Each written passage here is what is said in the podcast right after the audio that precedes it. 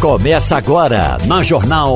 Opinião com qualidade e com gente que entende do assunto. Com Geraldo Freire, Romualdo de Souza, Wagner Gomes e jornalistas do Jornal do Comércio, deixando você bem informado. Passando a Limpo. Passando a Limpo hoje conta com as presenças de Romualdo de Souza em Brasília, Ivanildo Sampaio e Maria Luísa Borges. Bom dia para todos, mas Vamos começar nossa conversa hoje trazendo informações a respeito da guerra. Mário já está aí? Mário chegou? Ainda não. Então daqui a pouco a gente conversa com o Mário.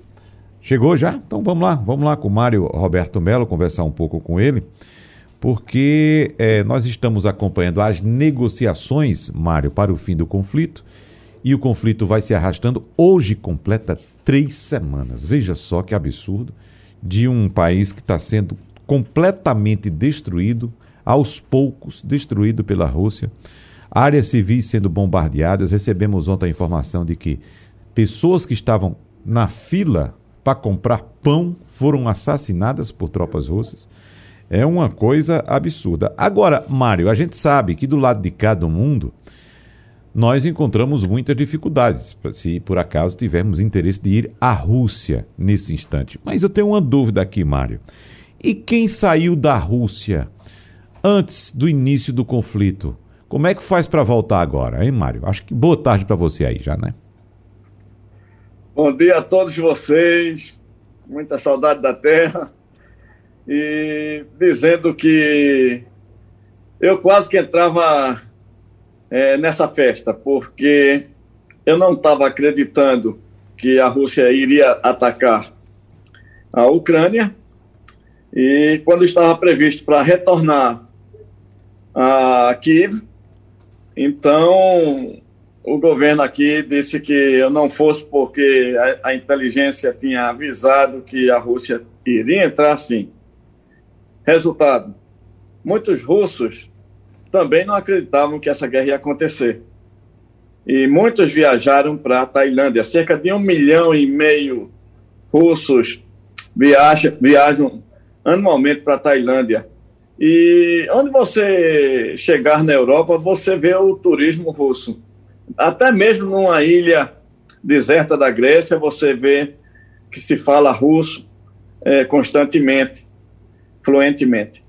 E é, cerca de 7 mil russos agora se encontram é, na Tailândia, principalmente ali entre Bangkok e Phuket. E muitos voos foram cancelados, eles estão impedidos de retornar. E o pior é que não podem nem sequer pagar é, os hotéis, porque os cartões de crédito Visa e Mastercard foram cancelados. Uhum. É. Ô Mário, você diz, muitos não acreditavam nessa guerra, muitos russos. Eu Pergunto a você, não acreditavam ou não sabiam dessa possibilidade? Porque a gente está observando hoje o governo russo cercando tudo o que é de comunicação, né? Desde mídia social até veículos tradicionais de imprensa. Ou seja, o cidadão russo não tem informações sobre o que de fato está acontecendo no mundo hoje, né, Mário? Wagner, eu, eu diria que é, os únicos que realmente acreditavam e estavam sabendo de todos os é, passos dos russos eram os americanos, porque nem mesmo Israel de início acreditou nisso. Só, só é, realmente muito próximo da, do dia 24 de fevereiro, quando eles entraram na Ucrânia, é que já estavam alertando e era isso que foi isso que me salvou, né? Que senão eu estava lá encalhado e para votar ia ser muito difícil. Uhum. Porque o governo aqui não deixou eu retornar para Kiev. E, é, com exceção dos americanos, eu acredito que os russos, por hipótese alguma, é, estavam sabendo, até mesmo os soldados é, em exercício ali é, na Bielorrússia e no sul da Rússia é, não estavam ainda acreditando que iriam realmente entrar. Vamos a Brasília. Romualdo de Souza.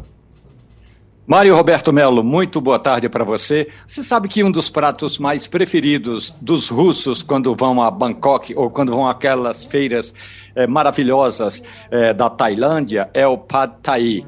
Pad Thai é como se fosse um, uma, uma dessas comidas baianas, pare, parece um pouco um acarajé, só que com mais pimenta e mais camarão. Então, outro dia, uh, uh, Mário, eu estava conversando com um amigo russo que esteve na Tailândia recentemente, claro, antes da guerra, e ele me disse o seguinte, que é impressionante, qualquer russo, quando chega em Bangkok, a primeira coisa que lhe é oferecida é um pad thai, ou seja, os russos que eram grandes consumidores desse prato maravilhoso, da Tailândia, da Tailândia agora estão com dificuldades eh, de saírem do país. Aqui no Brasil, segundo o Ministério das Relações Exteriores, os russos que estavam no Brasil ou que vieram fazer negócio no país conseguiram sair principalmente para a América do Norte e até alguns para a África. O problema é sair da África e chegar em Moscou, Mário. E perdemos o sinal com Mário Roberto Melo? Vamos tentar recuperar para ele responder a essa curiosidade gastronômica colocada por agora, voltou. Você conseguiu ouvir, Mário, o que foi colocado por, por Romualdo? Eu escutei até a metade, uhum. quando ele estava dizendo do Pataí. E depois caiu a linha. Bom, aí para terminar, Mário, eu, eu, estava falando desse, dessa importante é, iguaria gastronômica de Bangkok, que aliás é um dos, é, dos lugares onde mais se come, se come bem bem e barato. Então eu diria, eu dizia que os russos adoram o pad thai. Agora, boa, alguns dos russos que estavam aqui no Brasil, eh, segundo o Ministério das Relações Exteriores, eram cerca de uh, 800 russos, conseguiram sair ou para a América do Norte e ou, ou outros foram para a África. O problema é sair da África e chegar em Moscou, Mário. É verdade, é verdade e o problema não é só isso, não. O problema é o hotel liberar também o hóspede sair sem pagar. Então, ele tem que resolver primeiro o pagamento da estada dele na Tailândia, para depois arranjar um voo e sair de lá. É complexo. Eu acredito que é, a Rússia não venceu a guerra dentro do campo de batalha, e pior do que isso é que está perdendo essa batalha fora desse campo, porque as sanções do Ocidente realmente foram contundentes e talvez a, a Rússia, no mês de abril, já, já encare um colapso econômico. Uhum. Vamos ouvir também Maria Luísa Borges para você, Mário, mas se você, por gentileza, puder colocar seu aparelho aí na horizontal, fica melhor para quem está ali acompanhando pelo vídeo, tá certo? Diga aí, Maria Luísa. Mário Roberto, muito bom dia. Aí já é boa tarde, né? Então, boa tarde também para você. É, uma coisa que me chama a atenção, você falou agora sobre o, a ruína econômica que se, se, se cerca na Rússia. É, você tem informação de se, se conseguiram substituir os cartões Visa, Mastercard, Amex pela aquela rede chinesa que estaria é, é, passando a operar o sistema financeiro na Rússia para tentar é, é, não deixar o país totalmente desconectado. Você tem informação de como essa conexão Rússia-China está acontecendo na vida prática do, dos cidadãos? A gente está com um problema com a vida prática de Mário lá. No, é, né? a internet está sendo... Agora voltou. Pois não, Mário. O cartão de crédito da China. Isso é. Bom, bom dia, bom dia, Maria Luísa. Você conseguiu ouvir a minha pergunta? Não, hoje de fato a gente está com dificuldade na comunicação com o Mário Roberto Melo, mas vamos agradecer então a participação, a colaboração de Mário mais uma vez, que a gente precisa dessas informações, porque informações sobre a guerra, Maria Luiz, a gente tem sempre. Né? Pelo a movimentação um lado, né? é, mas essas nuances, esses problemas do dia a dia, existem pessoas ainda na Ucrânia né? Ah, existem pessoas na Rússia, então como é que essas pessoas estão, estão neste momento? Vivendo, não é? Né? é na verdade, o, a Mário ele está mais próximo do foco e ele teve há muito pouco tempo na Polônia. Exatamente. Né? Ele teve, é. acredito, uma semana, uma semana e meia na Polônia e a, e a Polônia é a porta principal porta de saída hoje dos, é, dos imigrantes, né? Uhum. A gente tem já milhões de pessoas que fugiram desesperadas da Ucrânia, né? É, civis, é, gente de todas as idades, né? A gente viu cenas dramáticas desse, desse caminho para o exílio, né? As pessoas saíram de casa praticamente com a roupa do corpo para tentar é, salvar as próprias vidas, né? Deixaram para trás toda, tudo que construíram. Uhum, é. É, aí Mário teve muito próximo e deve ter, ter visto notícias, muito, muito, muito testemunho, né? Por isso que é importante a gente ouvi-lo. Mas é uma Sem pena dúvida. que hoje a internet é. não colaborou. É, mas antes de ir para o comercial, deixa eu dar o nosso bom dia aqui também para Ivanildo Sampaio. Bom dia, Ivanildo. Bom dia, Wagner. Bom dia, companheiro da bancada. É, se o Mário estivesse conosco, eu ia fazer duas perguntas para ele. Primeiro é como a imprensa israelense está, estava se comportando diante da ação do exército russo, metralhando as populações civis, destruindo hospitais, maternidades, enfim. E depois, se quem viajou, se os russos que viajaram para Israel e levaram no bolso rublos, conseguiam cambiar esse dinheiro.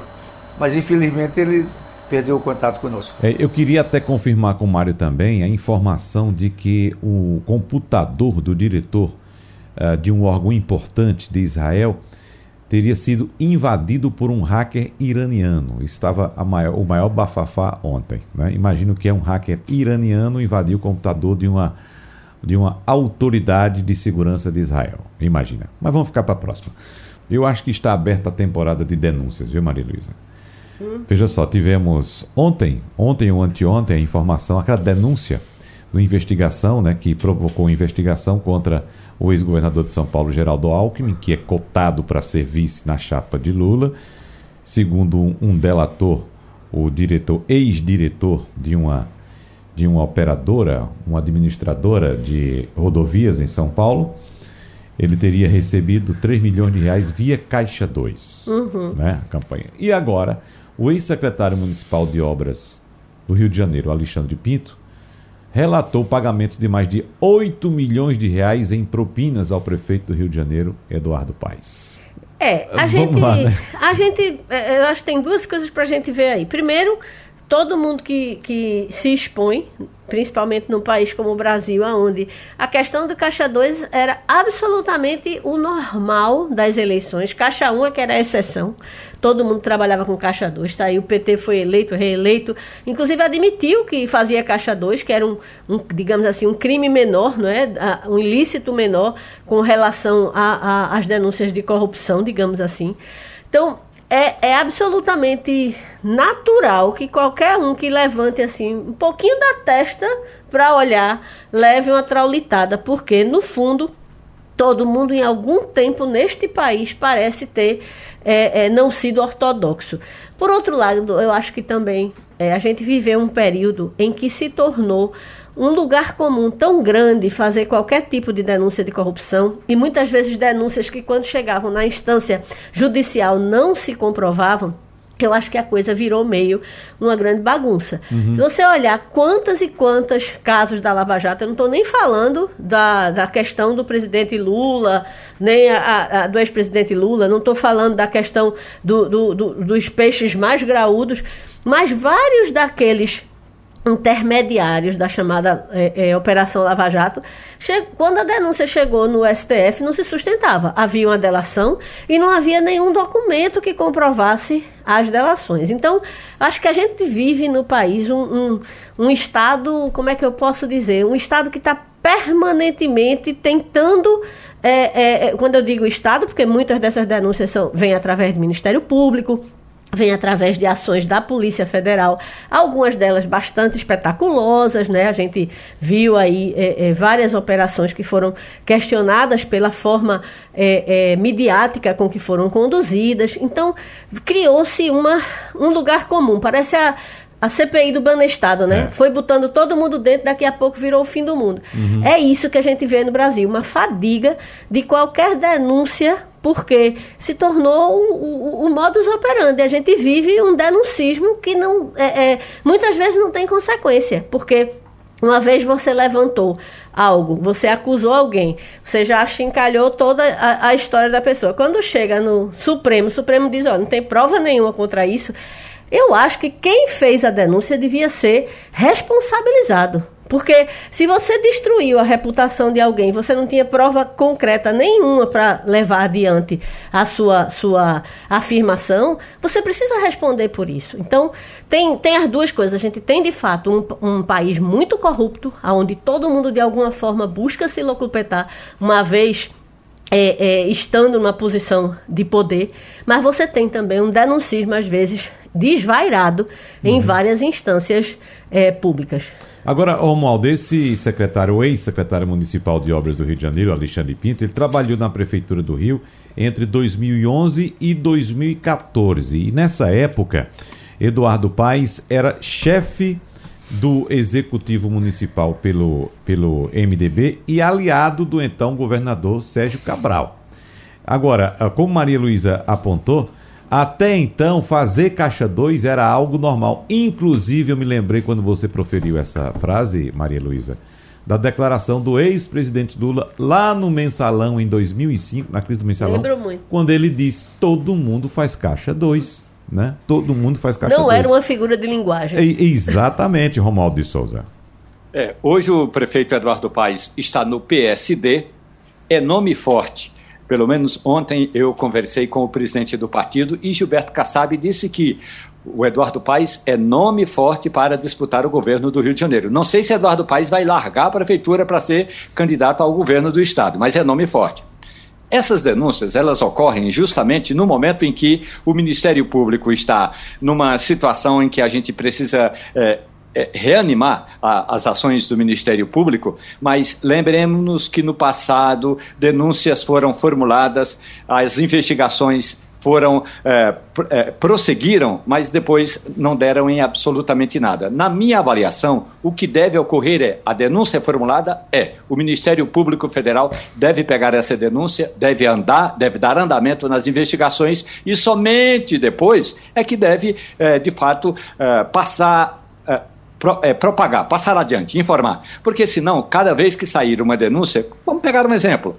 Um dia, na verdade, uma noite, aliás, uma madrugada, o presidente da República, Michel Temer, estava em casa e um grande empresário foi lá conversar com ele e estava com o gravador ligado. E aí a, a gravação foi editada, chega a imprensa dizendo: oh, vamos deixar isso aí para depois, ou vamos deixar isso aí quieto. Quando na prática, se a gente pega toda a frase, não era algo do tipo: vamos passar a mão na cabeça. Tanto é que o processo contra o ex-presidente Michel Temer acabou sendo arquivado. Temer que foi levado pela polícia como preso. Ou seja, essas denúncias todas, elas são importantes, devem ser é, entregues ao Ministério Público. Agora, essa coisa da, da, patifaria de divulgar os nomes antes mesmo do registro é, da denúncia é que, de certa forma, macula o nome de alguns, de alguns políticos, de algumas pessoas que, na prática, não cometeram crime. Ô, Ivanildo Sampaio, é, na prática também a gente observa que, apesar dessas denúncias sempre atingirem políticos,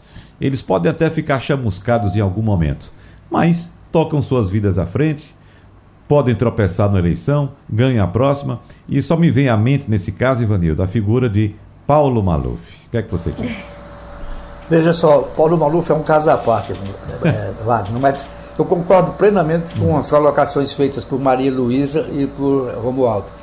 Aqui no Brasil, você faz a denúncia e você é que tem que provar que é inocente.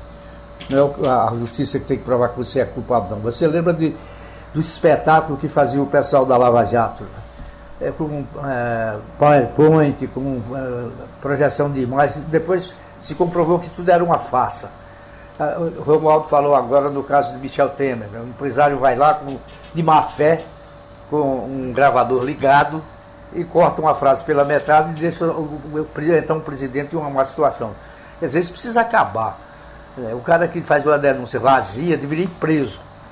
Preso porque estava mexendo com a honra alheia e causando prejuízos que são irrecuperáveis. O surgimento de novas variantes do coronavírus é acompanhado com atenção pela comunidade científica global. Nas últimas semanas, pesquisadores revelaram a identificação ou relataram a identificação de uma linhagem que combina características genéticas de outras cepas do SARS-CoV-2, a Omicron e a Delta.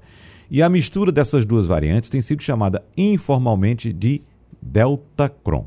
Até o momento, a variante foi identificada em algumas amostras em países como França, Holanda, Dinamarca, mas esta semana o Ministério da Saúde do Brasil confirmou a identificação dos dois primeiros casos aqui no Brasil, no norte do país, nos estados do Amapá e no Pará. Bom, vamos conversar um pouco mais sobre esse assunto com o médico sanitarista, fundador e ex-presidente da Anvisa, Agência Nacional de Vigilância Sanitária, Dr. Gonçalo Vecina. Dr. Gonçalo Vecina, seja bem-vindo. Bom dia para o senhor.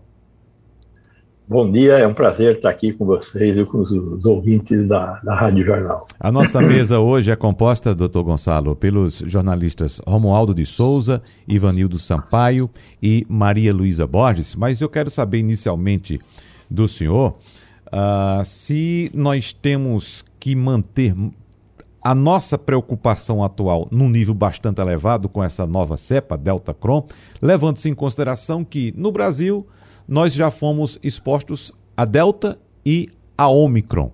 Então, a gente pode até pensar, será que já estamos com algum nível de proteção contra a Delta Cron, doutor Gonçalo?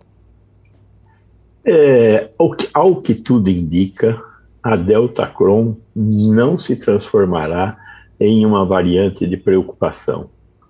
Ela nem tem os atributos da Delta, nem tem os atributos da Omicron ela não conseguirá se impor nesse cenário. Eu acho que a grande preocupação do momento é a BA2, que é a subvariante da Omicron. Né? Temos a BA1, temos a BA2. A BA2 é uma preocupação que está levando o mundo todo a tomar mais cuidado com essa ideia de que a pandemia terminou. A pandemia não terminou e nós temos que continuar atentos, porque ao que tudo indica e está ocorrendo em vários outros países do mundo, como a China, a Coreia do Sul, a Alemanha, um repique de casos com a, a, essa variante BA2 da, da Omicron. Maria Luísa Borges. Bom dia, doutor Gonçalo. Muito prazer falar com o senhor. É, a gente tem acompanhado é, uma discussão muito grande a respeito da, da, da, vacinação, do esquema completo de vacinação, qual deveria ser. Aqui em Pernambuco, por exemplo, é, já se passou a exigir, além das duas doses é, é, do início, também o reforço. É, como é que o senhor acredita que a humanidade vai caminhar com relação a, a a Covid-19? É possível que tenha que ser vacinada todo ano? É, é realmente necessário que esse esquema é, se complete com mais um reforço?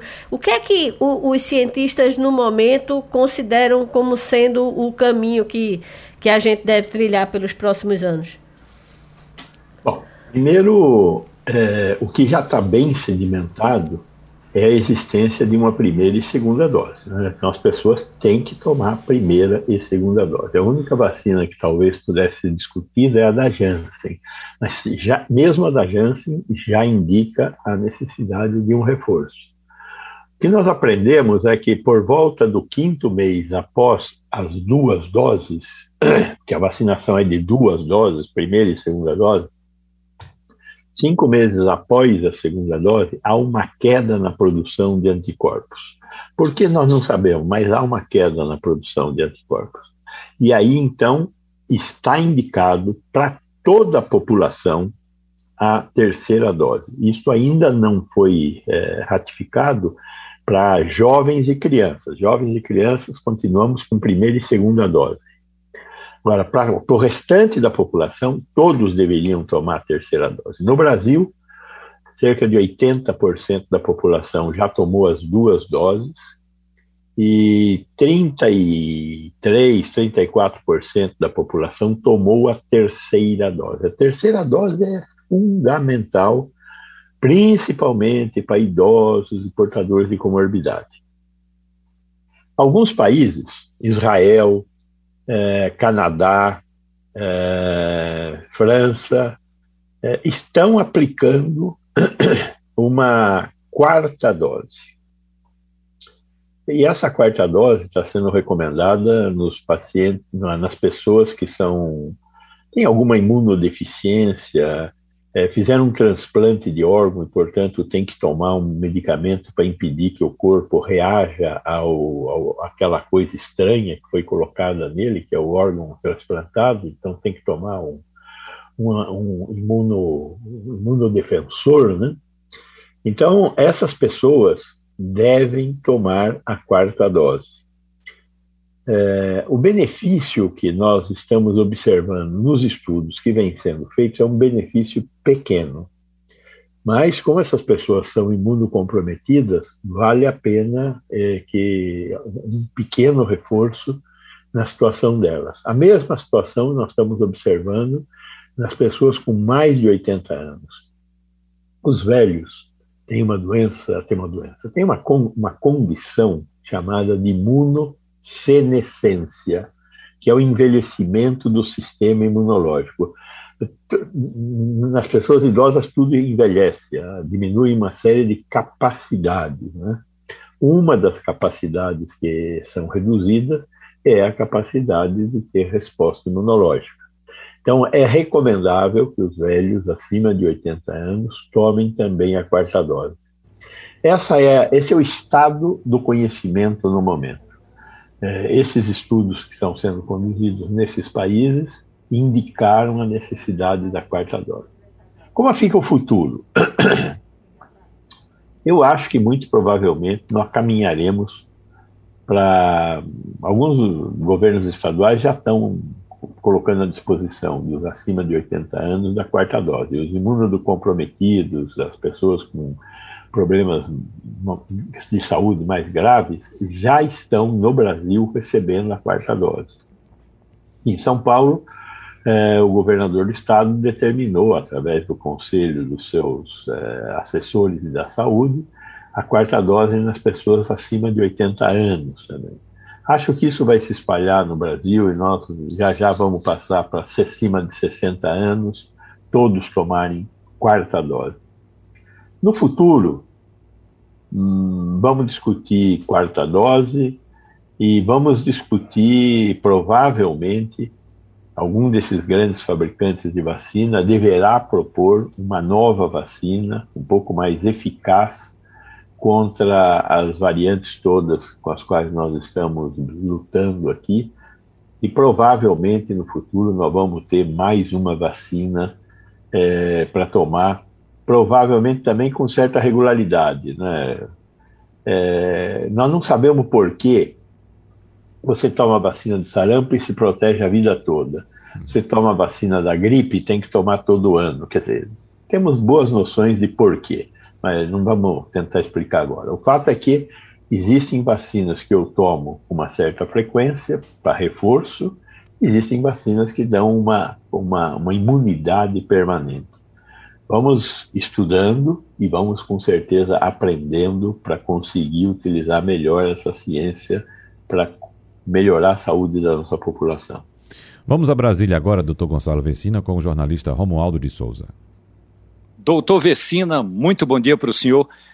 Pelo movimento que vem fazendo, visitando chefes do Poder Legislativo, do Judiciário amanhã, o ministro da Saúde, Marcelo Queiroga, pretende anunciar até o final deste mês o rebaixamento do status de pandemia para endemia.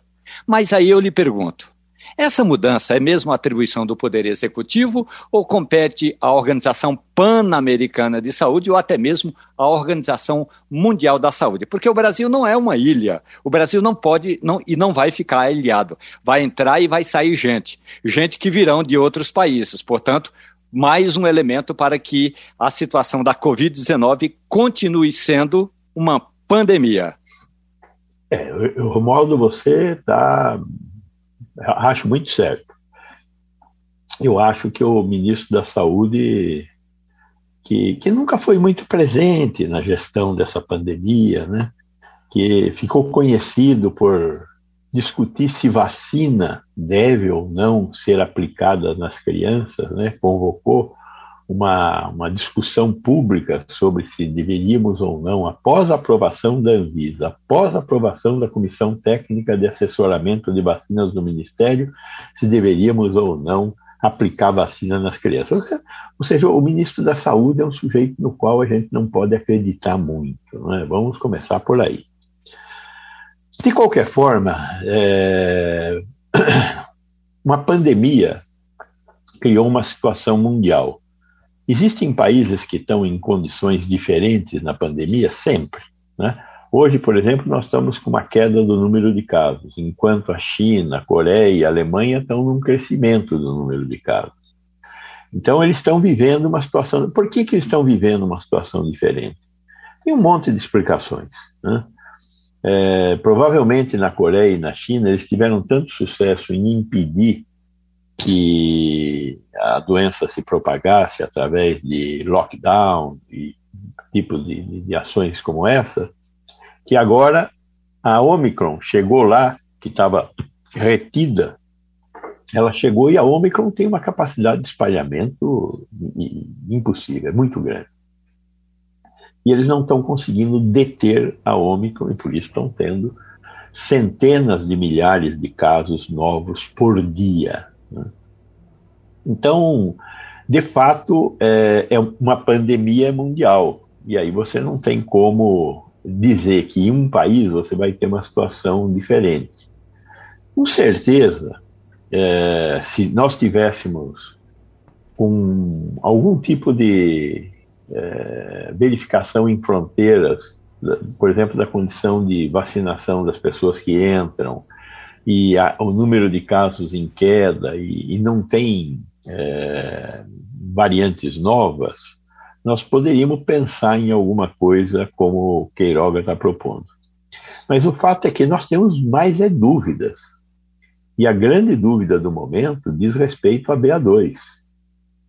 Se quem teve a BA1 puder ter a BA2, essa é a pergunta do momento. Que você tem a doença. Qual é o, entendo a doença, qual é o que pode acontecer com você? Morrer ou curar. Se você curar, significa que você desenvolveu anticorpos contra o vírus. Então você está protegido contra a BA1. Pelo menos durante algum tempo. É isso que nós aprendemos até agora. Quatro, cinco meses, não sei, mas você tem anticorpos contra a BA1.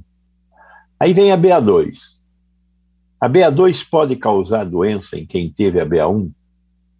Essa pergunta tem que ser respondida. Se puder, nós estamos jogando um novo jogo.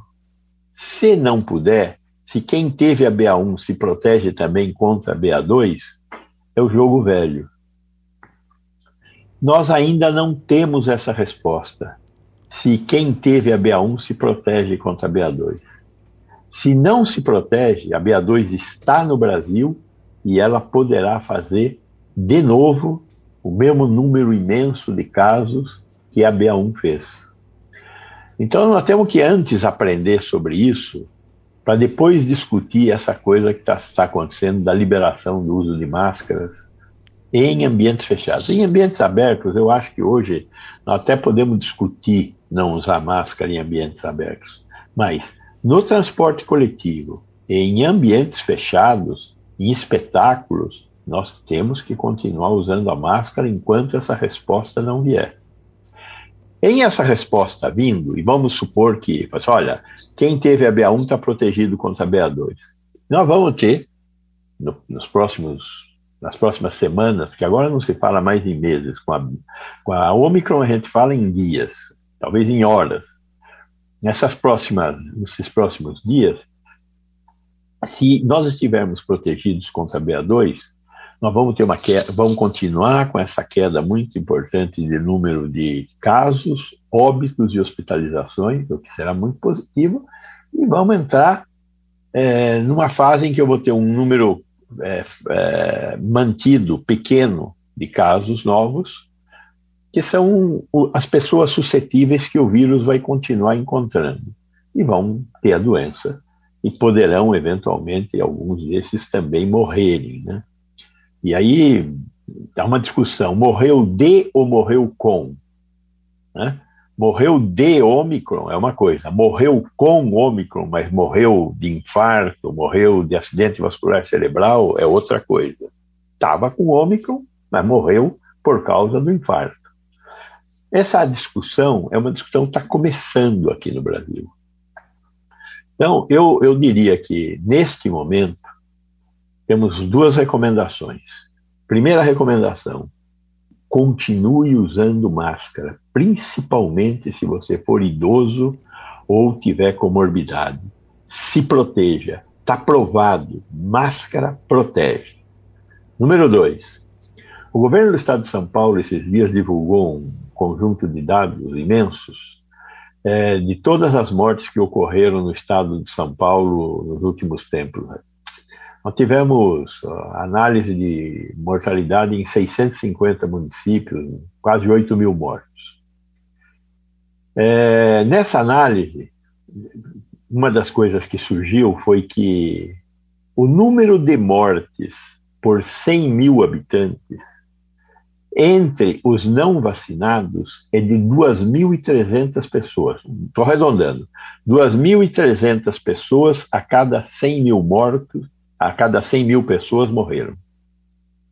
Entre os vacinados que tomaram as duas doses, é 13 esse número. 13 em 100 mil morreram. Veja, 2.300 em 100 mil não vacinados, 13 em 100 mil dos vacinados. Então, vacine-se, tome as duas doses, tome a dose de reforço. Então, essas são as duas, as duas contribuições para esse momento: máscara em ambientes fechados e vacina. É isso que nós temos que fazer. Para a gente fechar nossa conversa, Ivanildo Sampaio. Bom dia, doutor Gonçalo. É, a gente sabe que até agora a única maneira de se proteger contra essa pandemia tem sido a vacina. Eu pergunto ao senhor: existe pelo menos a médio prazo perspectiva de que nós tenhamos algum medicamento fora da vacina que possa combater o mal? Assim como tem a penicilina, que se usa para quem já tomou algum tipo de vacina e pega. Por exemplo, vacina contra a tuberculose. A tuberculose hoje é combatida com outros medicamentos fora da vacina. Existe essa perspectiva, pelo menos a médio prazo, desse medicamento? Existe já, não existe a médio prazo, existe já. Nós já temos algo em torno de uns cinco medicamentos, pelo menos, que são recomendáveis serem comprados e usados. Paxlovid, Molnupiravir, Remdesivir, são medicamentos. O problema todo é que são muito caros. Mas, neste momento, isto o Queiroga tinha que fazer tinha que estar discutindo com as empresas que produzem esse medicamento para fazer estoques desse medicamento para distribuir nos hospitais, como nós fizemos lá na gripe do H1N1 com o oseltamivir, com o Zamiflu. Então, existem os medicamentos, devem ser utilizados e eles diminuirão a probabilidade da ocorrência de mortes, particularmente entre os velhos e os imunocomprometidos. Já existe a resposta à sua pergunta. Muito bem, doutor Gonçalo Vecina, muito obrigado, um abraço para o senhor, foi um prazer recebê-lo aqui mais uma vez e até a próxima oportunidade, doutor Gonçalo. Muito obrigado, sempre às ordens, parabéns por bem informar a nossa população. Conexão Portugal, com Antônio Martins. Vamos para a Europa conversar com o jornalista Antônio Martins, porque, Martins, a gente conversava agora há pouco, no começo do programa, com Mário Roberto Melo, falando direto de Israel, e a gente tocou na questão do turismo, né? Especificamente dos russos que saíram do país e agora estão com dificuldades para voltar. Mas eu queria saber inicialmente de você, Martins, como é que está sendo aí o impacto na Europa e especificamente em Portugal dessa crise para o setor turístico? Mais uma, né, Martins, que passamos, estamos passando ainda problemas por causa da pandemia e agora vem a guerra. Boa tarde para você em Lisboa, Martins. Bom dia para você aí, Wagner, e para todos da bancada do, da Rádio Jornal e também para os ouvintes. Olha, é, o peso do turismo da Rússia, né, dos turistas que vêm da Rússia, é, da Ucrânia e dos países bálticos não é tão grande assim na, no movimento né, aqui em Portugal, porque eles respondem aí por 0,2% do que Portugal movimenta com turismo. São cerca de 200 milhões de euros. Mas o que acontece é que esses países, eles produzem matéria-prima para boa parte do turismo aqui, como, por exemplo, energia. Né? É, não que a energia chegue aqui diretamente a Portugal, mas ela vai impactar o preço da energia que vai chegar na Europa, vai impactar aqui em Portugal, então os custos vão aumentar. Então o custo do turismo aqui vai aumentar. Mas tem outros outros produtos, né? Então trigo, grãos que vêm da Ucrânia, é, enfim, essas, esse, alguns, algumas matérias-primas né, que Portugal precisa e que óbvio que vai impactar no turismo, porque as coisas aqui vão, vão aumentar de preço. Por outro lado, Portugal é sempre visto como um país muito é, seguro. Se a gente for olhar aqui no mapa da Europa, Portugal está também o mais distante a a oeste né, da, do que acontece na Ucrânia. Então é provável que aquelas pessoas que iriam, aqueles turistas ao redor do mundo, que iriam para a Rússia, que iriam para a Ucrânia, possam escolher Portugal agora como destino. Então tem esse outro lado da questão. Né? Vamos ver como é que isso se processa ao longo um pouco desse período de indefinição. Né? Ainda estamos em guerra, há hoje a possibilidade de alguma conversação, mas é, o que existe mesmo é a violência lá na Ucrânia. Maria Luísa Borges. É, Martins, a gente falou já na, na, semana passada sobre a questão da legislação né, migratória de Portugal, que houve uma série de, de, de, avanços depois daquele triste episódio né, de dois anos atrás, que a gente comentou, do ucraniano que foi é, espancado e acabou morrendo é, na, na polícia de imigração, que foi extinta. E aí você comenta aqui na sua pauta que é, é, tem uma das leis Portugal hoje mais avançadas em termos humanitários. Você podia detalhar para a gente como é que essa legislação migratória portuguesa avançou, como é que ela como é que ela está sendo implementada na prática? Bom dia, Maria Luísa. Veja, do ponto de vista legislativo, Portugal sempre foi um país é, muito aberto para a imigração. Sempre teve uma lei de imigração muito avançada, foi das mais avançadas da Europa. O problema é o que acontece no terreno. Né? O que aconteceu especificamente com esse, esse ucraniano foi como a polícia atuou na questão dele, né? e como atua na questão dos é, imigrantes que chegam aqui. Então, do ponto de vista legislativo, tá ok. A lei garante uma série de coisas, mas quando vai, a, é, nem sempre essa lei é aplicada no terreno e às vezes tem a questão aí da violência pura e simples, né, que aconteceu com esse ucraniano há dois anos. Então, o que acontece é que essa a lei de Portugal, o que, que ela é, prevê? Ela prevê que, por exemplo, qualquer você pode entrar aqui como, como, como turista hoje, né, e pedir para mesmo sem direito a trabalho, por exemplo, você não está aqui como turista, mas você recebe uma proposta de trabalho. Então, se você receber essa proposta de trabalho e for até o, extinto, mas ainda em, quer dizer, a, a definição da extinção já está é, determinada, mas ainda está um processo. Você não pode extinguir de uma hora para outra um órgão tão importante como esse. Então ainda tem uma reformulação, enfim. Então ele ainda está funcionando de alguma maneira. Você vai até o CEF e mostra ali que você tem um contrato de trabalho, uma promessa de trabalho. Você então tem a possibilidade de ficar aqui. Né? Em outros países assim, isso não acontece. Você teria que chegar já no país com o visto de trabalho, com tudo muito certinho e tal. É, outra coisa é, é em relação às crianças. Então, qualquer criança que, em qualquer situação, ela pode estar é, sem qualquer documentação, por exemplo, né, oh. é os mesmos direitos de uma criança portuguesa. Qualquer criança, de idade, mesmo sem qualquer documento, sem visto, mesmo que tenha entrado aqui ilegal, não relação o status dela aqui dentro, ela vai ter os mesmos direitos de uma criança portuguesa. E isso vai implicar em quê? Ela vai ter que ser matriculada numa escola, ela vai ter acesso à saúde, né? ela vai ter acesso aos benefícios sociais. Só que é aquilo que eu estava te dizendo. A lei diz isso, mas no terreno as coisas não acontecem. Uhum. Eu, quando cheguei aqui, eu tive dificuldade, por exemplo, de matricular meu filho na escola, porque a escola não sabia como lidar com isso. Os funcionários que faziam o registro, não só na escola, mas no centro social, não sabiam, não eram treinados em relação a esta lei. E aí dificultava o processo. Né? É, então, é, é, é isso que, que, que, ocorre na maioria das vezes. O que aconteceu agora em relação à Ucrânia é que há uma, uma vamos dizer assim, uma facilidade, uma, uma, uma, uma facilitação maior para quem está entrando aqui. Né? Então, o que, acontece? A pessoa que se registra é, tem uma plataforma, a pessoa se registra nessa plataforma, mesmo que esteja em trânsito, ou seja, está saindo da Ucrânia, não chegou aqui ainda a Portugal, mas ela se registra é, com a sua documentação ou com o que tiver, porque muita gente saiu sem passaporte, muita gente não tinha passaporte quando fugiu, muita gente não tinha é, documento algum, mas a pessoa se registra ali e a partir desse momento, automaticamente, né, esse registro já gera segurança social, o número de segurança social, um número de NIF, que aqui seria o CPF né, da gente, e um. É, desculpe.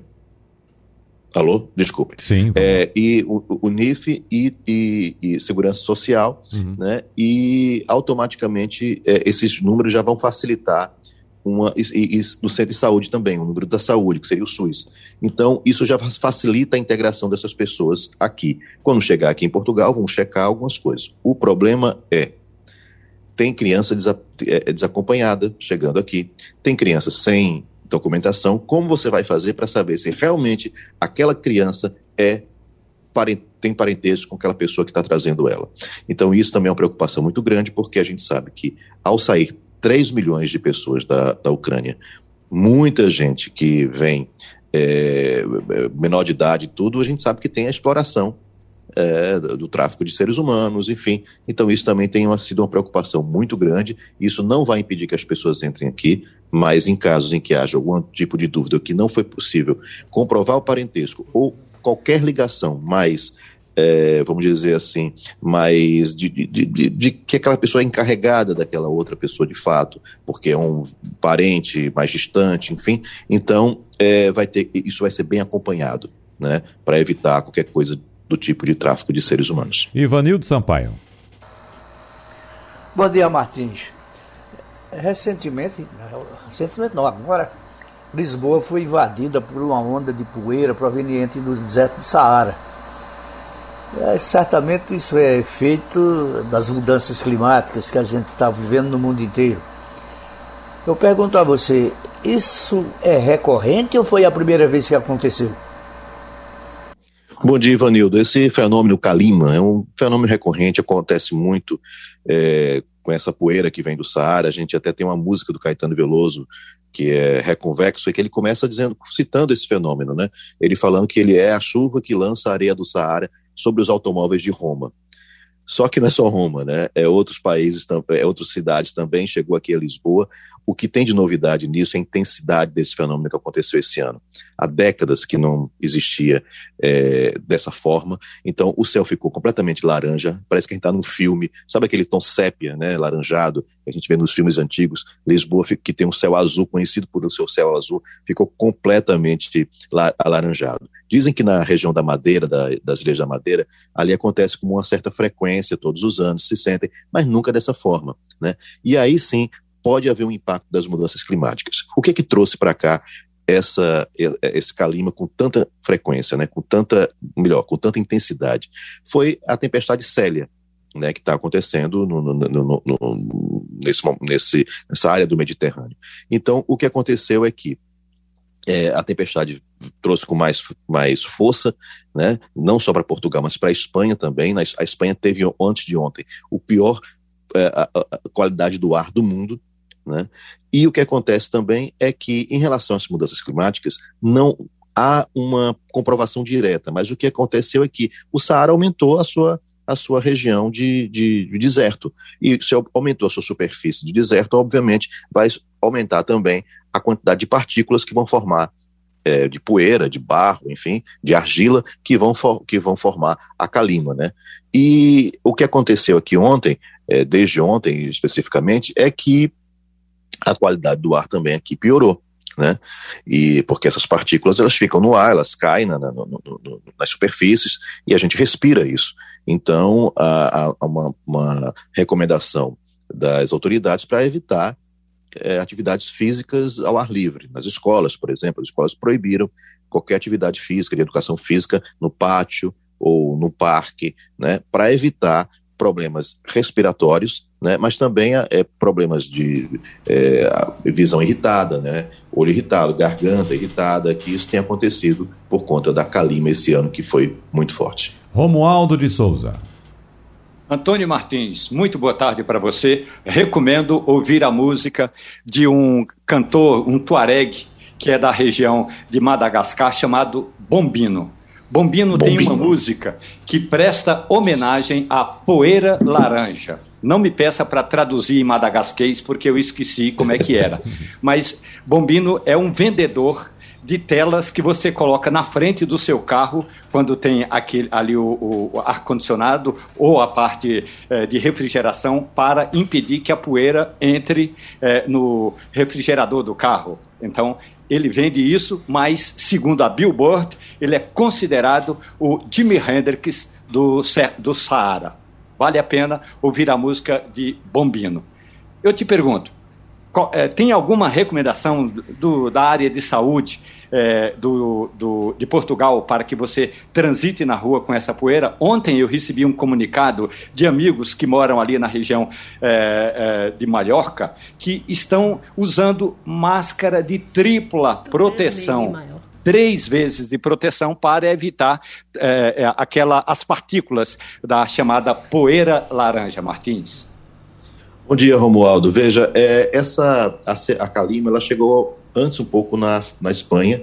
Como eu disse ontem, a Espanha teve a pior qualidade do ar do mundo. É, então, foi sentido com mais intensidade também é, na Espanha. Aqui em Portugal, tá, ainda está um céu bonito, assim, alaranjado. A gente vai começar a sentir com mais frequência, né, a partir de hoje, essa questão do ar. Ontem as escolas fecharam, né, a parte externa, qualquer atividade externa, como eu falei agora há pouco, mas uma coisa muito pessoal. Meu filho chegou, ele, a escola dele ainda teve uma aula de educação física, ele teve aula de educação física no pátio, e ele chegou em casa com os olhos irritados, com a garganta irritada, né, sem muita disposição, talvez por conta da respiração, que não, não foi, enfim, teve um pouco de problema. Então, sim, há essa recomendação e é até provável que a gente venha usar uma máscara tripla. Agora também tem outra questão, que é a questão da visibilidade nas estradas, porque essa poeira ela, ela dificulta a visibilidade. Né? É uma névoa, é uma névoa que, ao contrário de uma névoa normal, onde só tem é, partícula de água, essa névoa tem partícula de barro, tem partícula de areia, tem partícula de argila. Então fica alaranjado. Há uma possibilidade até de chuva de lama, chama chuva de lama ou chuva de sangue. Né? Então a gente tem que estar muito preocupado com isso, de alguma maneira. É, ouvi algumas pessoas dizendo, ah, mas isso acontece na madeira sempre, né? Esse fenômeno. Certo, mas não com essa intensidade. Né? Com essa intensidade, há, há décadas que não acontecia. E aí há que se ter cuidado, né? E vamos ver como é que vai ser, porque a tendência é isso perdurar até o final de março porque as partículas vão aos poucos, vão se dissipando, vão embora, vão para outros, não sei por onde é que elas vão exatamente, mas elas, elas vão se dissipando aí esse fenômeno vai indo embora, né? Vamos ver como é que isso se comporta nos próximos dias. Antônio Martins, muito obrigado, um abraço para você, até a próxima, Antônio. Obrigado. Obrigado também, Romualdo de Souza, Maria Luísa Borges e Ivanildo Sampaio. Passando a limpo, fica por aqui, volta amanhã. A Rádio Jornal apresentou opinião com qualidade e com gente que entende do assunto. Passando a limpo. Oferecimento 3D